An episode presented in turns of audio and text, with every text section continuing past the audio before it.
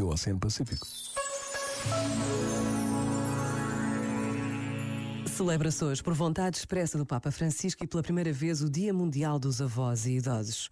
No mesmo dia em que a Igreja celebra a memória de São Joaquim e Santa Ana, pais de Nossa Senhora e cujos nomes foram conservados pelas antigas tradições cristãs. Por vezes, basta a pausa de um minuto para nos apercebermos da importância de um gesto como este, celebrar a vida dos mais velhos. E Deus fica conosco. Pensa nisto e boa noite. Este momento está disponível em podcast no site e na app.